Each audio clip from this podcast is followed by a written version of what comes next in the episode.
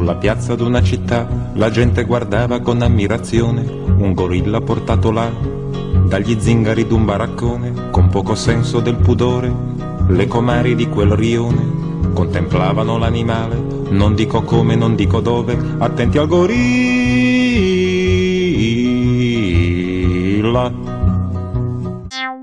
Ben trovati su Radio Morpheus, come quasi, diciamo tutti i martedì. Alle 20 mi trovate qui, online, on air. Mi chiamo Valeria Bianchi Mian, sono una psicoterapeuta.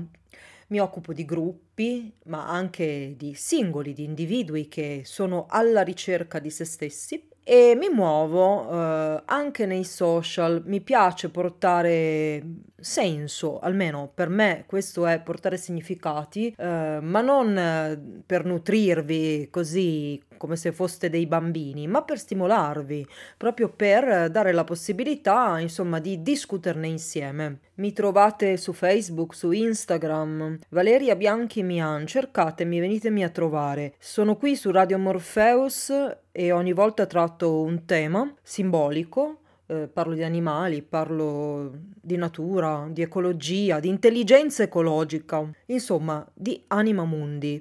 Psicologia viva in Anima Mundi è il sottotitolo della rubrica, ma è il titolo che mi interessa ancora di più ed è per questo che vi chiedo venite a trovarmi per chiacchierare, discuterne insieme, ma anche per trovare insieme spunti di riflessione e magari di azione. La rubrica che state ascoltando si chiama L'altro in noi e siamo tutti insieme su Radio Morpheus.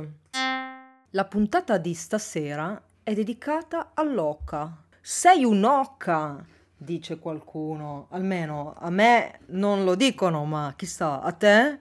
Un'oca. Un'oca non è proprio un complimento, diciamo che è un po' un insulto, una bella oca bionda. Mm, da un lato fanno un po' così, lisciano le piume alla signorina e dall'altro le danno della cretina. Non è la stessa cosa dire sei una volpe, che comunque sottintende che tu sia furbetto o furbetta. È proprio un po' brutto perché gli animali vengono utilizzati per rappresentare i nostri difetti. Non tutti per carità, ma di certo l'oca non fa una bella figura secondo la coscienza popolare. Eppure sbaglia, eh? Sbaglia questa saggezza, tra virgolette. Andiamo a farci un giro dell'oca e vedere dove possiamo incontrare la nostra amica bianca. Magari una fiaba, un'esperienza, una storia di vita e naturalmente un gioco. Il gioco dell'oca, chi è che non lo conosce? Ce ne sono di bellissimi, per esempio nel 1800 ancora tracciati incisi su legno. È un gioco di percorso, un gioco semplice che conoscono anche i bambini. È bello perché si attraversano le caselle un po' come se si attraversassero delle uova per arrivare alla nascita. D'altronde l'uovo è un simbolo di nascita e di rinascita. Lo troviamo sotto il sedere della papessa dei tarocchi e lo ritroviamo schiuso nel mondo, che il mondo in fondo sia una grande oca il gioco dell'oca è un gioco di percorso, è un viaggio, un'esperienza. Si parte e si arriva. D'altronde l'oca viaggia, l'oca selvatica migra e lo sapete che l'oca e il suo maschio vivono insieme per tutta la vita. L'oca è un animale monogamo. E allora il viaggio è il viaggio della coppia, è il viaggio della vita, è il viaggio alchemico. Al posto di leone e leonessa potrebbe esserci l'oca con il suo compagno. Nella simbologia dell'alchimia ci starebbero alla perfezione. E il gioco dell'oca allora è il gioco della vita, sì, con tutti i suoi ostacoli e le sue peripezie, le gioie, i rischi, insomma un'avventura, un'allegoria dell'esistenza. Il gioco dell'oca nasce verso la metà del Cinquecento. Per esempio, Francesco I dei Medici fece dono del nuovo e molto dilettevole gioco dell'oca a Filippo II, re di Spagna, il quale ne rimase affascinato. Le caselle erano decorate con simboli che in parte sono rimasti nella tradizione: due dadi, un teschio, una coda, un ponte, un labirinto o un'oca. Il gioco dell'oca forse deriva da un gioco cinese, in cui il tabellone era composto da 99 caselle. E che sia bianca o leggermente colorata in grigio e marroncino, l'oca è sicuramente un animale libero che vive tra le canne e i giunchi, nelle paludi e nei laghi, lì dove prepara il suo nido e cova le sue uova. Anser Anser, il nome scientifico della nostra amica. Le sue ali sono grandi, possono raggiungere il metro e mezzo, addirittura due metri negli esemplari più grandi. E maschi e femmine si somigliano molto, ma entrambi collaborano alla cura delle uova e dei piccoli, che per quanto riescano a volare quasi subito, dalla primavera all'inverno hanno bisogno di essere accuditi ed educati. L'oca è dunque un uccello da proteggere? Sì, lo è. Ed è infatti l'oca una specie protetta dalla direttiva uccelli. D'altronde in estate le oche selvatiche se ne vivono tranquille in Scozia, Islanda, Scandinavia, persino in Russia e in inverno migrano in Francia, Spagna, nel Mediterraneo, addirittura in Nord Africa. Scelgono sempre le paludi, i laghi, le brughiere per nidificare, ma hanno bisogno evidentemente di caldo. Ed è proprio sulla migrazione delle oche selvatiche che è nata una fiaba bellissima, anzi un piccolo romanzo per ragazzi, diciamo, un romanzo che ha affascinato intere generazioni. Beh, io mi ricordo anche il cartone animato. Questa è la storia di un bambino come voi, che da cattivo con gli animali è stato punito ed è stato trasformato in un esserino piccolissimo. E questa è la sua storia, Nils Holgersson. Più o meno, insomma, io mi ricordo l'inizio della sigla del cartone animato, ma Nils Holgersson è prima di tutto un romanzo per bambini, Il viaggio meraviglioso di Nils Holgersson ed è un viaggio sulle ali delle oche. È stato pubblicato nel 1906 dalla scrittrice svedese Selma Lagerlöf che poi sarebbe diventata la prima donna a fregiarsi del premio Nobel per la letteratura. Insomma, ce n'è da dire, eh? altro che sei un'oca, ma prendiamola come un complimento. Intanto il libro della Lagerlof fu veramente importante perché diede in qualche modo spunti geografici nelle scuole elementari e naturalmente è ancora considerato un capolavoro della letteratura per l'infanzia. Di che cosa parla il libro? Nils è un cattivello, vuole fare male agli animali, vuole catturare le farfalle. A quel punto viene trasformato da un coboldo, un genio. Viene trascinato via è diventato piccolissimo. Si praticamente aggancia alla zampa di un'oca domestica. L'oca si chiama Morten e lo trascina in un viaggio insieme alle oche selvatiche. A questo punto Nils impara la geografia, impara i problemi sociali della Svezia dell'epoca e impara a stare con gli animali e dalle oche imparerà anche il rispetto. Pensate che in Scandinavia il libro, il romanzo, era così celebre da dare il nome a un treno, a un aereo a forma di oca e a tanti ristoranti. Eh? Naturalmente Conrad Lorenz, lui lo cita proprio, ecco, se ne innamorò e sapete cosa è successo dopo, eh? Ma prima di parlare di Conrad Lorenz, dell'Oca Selvatica e anche di Orlando di Virginia Woolf, vi faccio ascoltare un bel brano. Si tratta di un'altra opera di Mauro Sheriff. Vi ricordate che vi avevo già fatto ascoltare il giro del piccolo re chitarrista? Bene, adesso arriva un altro pezzo. Volo leggero di anime per una colonna sonora di un cortometraggio.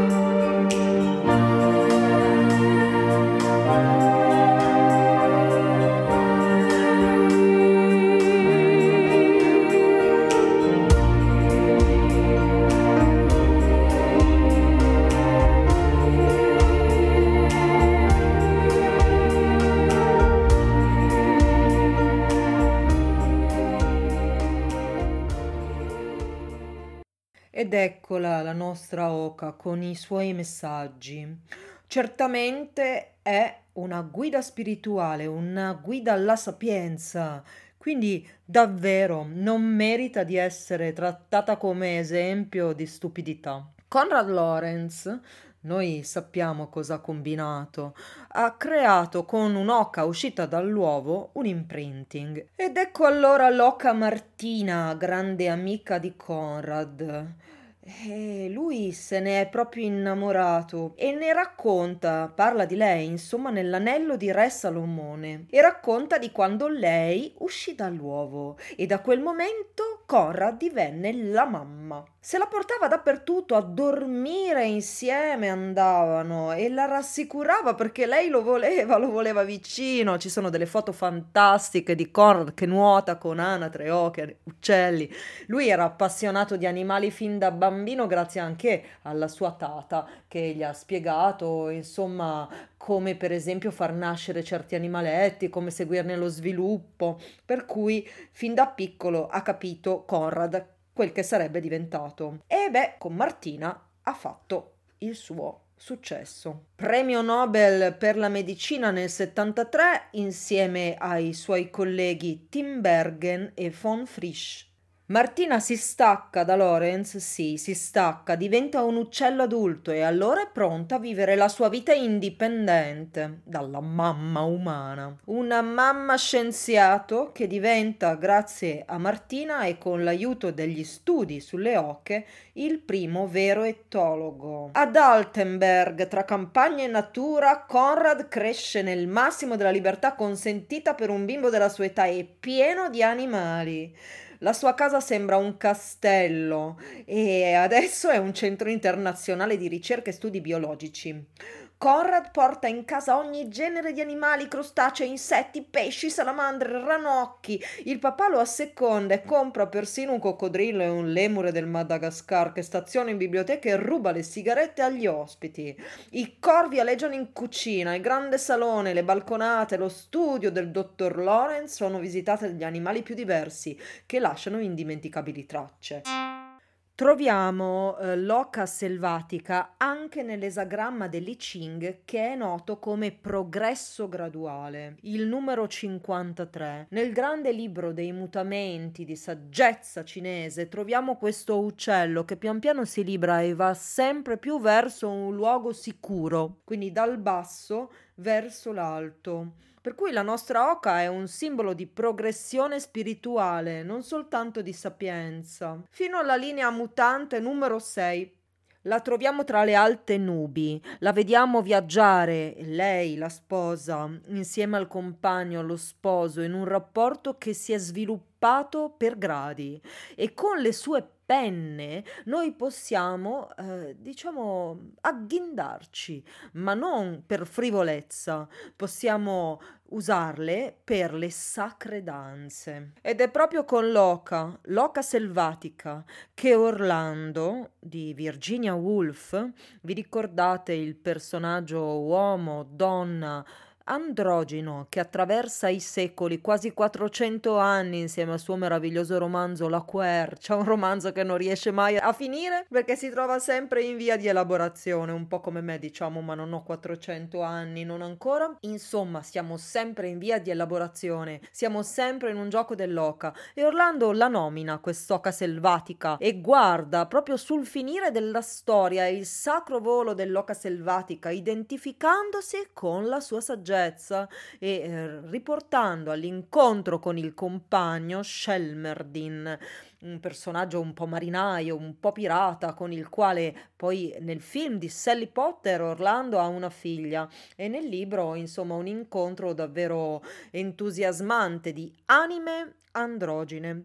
Ecco, lei si riconosce, Orlando si riconosce nell'Oca come sviluppo raggiunto. Quindi anche Virginia Woolf riscatta la nostra bella oca. Io chiudo e vi auguro buon volo. Vi ho dato spunti, ma ne parleremo ancora sulle ali dell'oca selvatica. Da anni non aveva camminato così lontano. Già sei penne aveva raccolto nell'erba, lisciandole con le dita, premendovi sopra le labbra per sentire la morbidezza rilucente della piuma. Una penna ancora tremolò nell'aria, cadde nel mezzo dello stagno. Allora una strana estasi invase Orlando. La salì un selvaggio impulso di seguire gli uccelli sino all'estremo limitare del mondo, di gettarsi nell'erba molle come una spugna e là a bere l'oblio mentre sul suo capo i corvi gracchiavano la loro rauca risata. Ciao!